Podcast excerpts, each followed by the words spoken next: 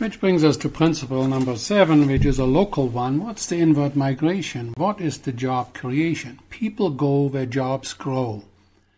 and values in real estate grow where people go.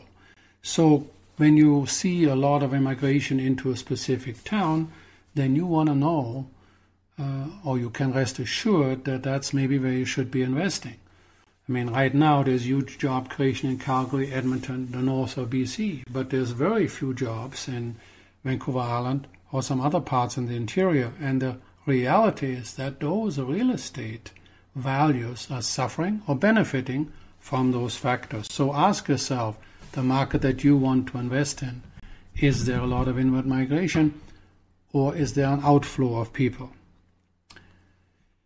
In the principle number eight, the demand and supply, well, for each area you have listing studies, sales studies. Your local realtor should send you that information on a regular basis.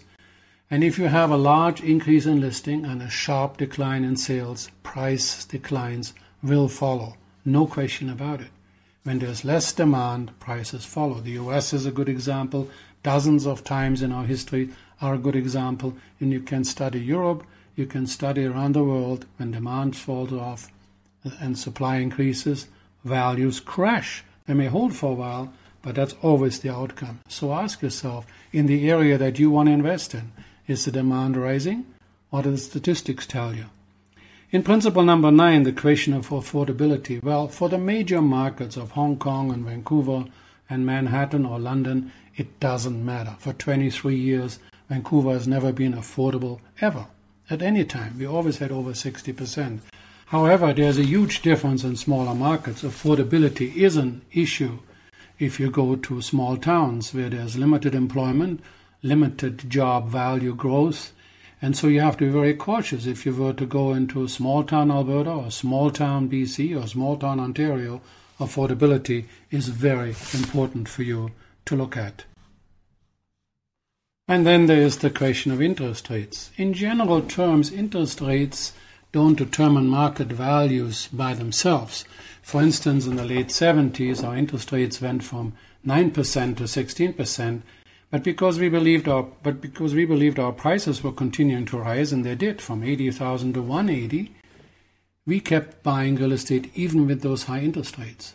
But there comes a point when, particularly that point in, in the beginning of 2013, where we had low lifetime low interest rate values. And based on those low interest rates of say 2% or 3% for a mortgage, we now have taken on those mortgages and some people have stretched to the end of their own affordability, then it can become an issue. A 2% increase from here or 3, which would be normal to have a 4% or a 5 or 6% interest rate normally over time, then it will make a difference. So that's why we would urge you to always, always tie up your investment mortgage to the length of the investment that you plan to keep because you want to sleep at night. And yes, we've had times in the past where interest rates just soared. Now, one of the principles that we teach in our investment course is that you make the most money on the day you buy. And we always get a flack on that and say, well, Ozzy, it's already much more than it was last year. But in any specific markets, there are good deals and bad deals. In fact, it's never the market. You buy a specific property in a specific area with your own specific criteria. I've never heard anybody saying, well, Ozzy, um, I made a lousy deal, but at least it was a good market. I mean, who cares, right? The important thing is, you know, understand that you want to buy below market value, and that means you have to make offers. You have to understand what values are in your local marketplace, and then you try to maybe work with a by owner deal, or you make offers to to beat out some uh, some circumstances that the owner finds himself. Some owners have been in their homes for 20 years and they pay peanuts compared to what they could sell it for today, and whether they get 10 or 20,000 less is not so important to them than it is to you. Now, there's some things that you can do in order to establish market value. Get a good local realtor, a realtor that practices real estate and not practices on you, and get him to send you in the area that you have picked always the price reductions every day. Because the important thing is you want to realize that there are good and bad deals and you want to see the good ones. So get a realtor to get you that list. Secondly, you want to get on the invitation list of all the apartment building uh, launches. I mean, the worst can happen, you get invited to a pre-sale meeting and you get some free shrimp. but you also learn what is in the future, how much product is there coming, what's the demand and supply, and what are the asking prices, which will help you determine a good deal.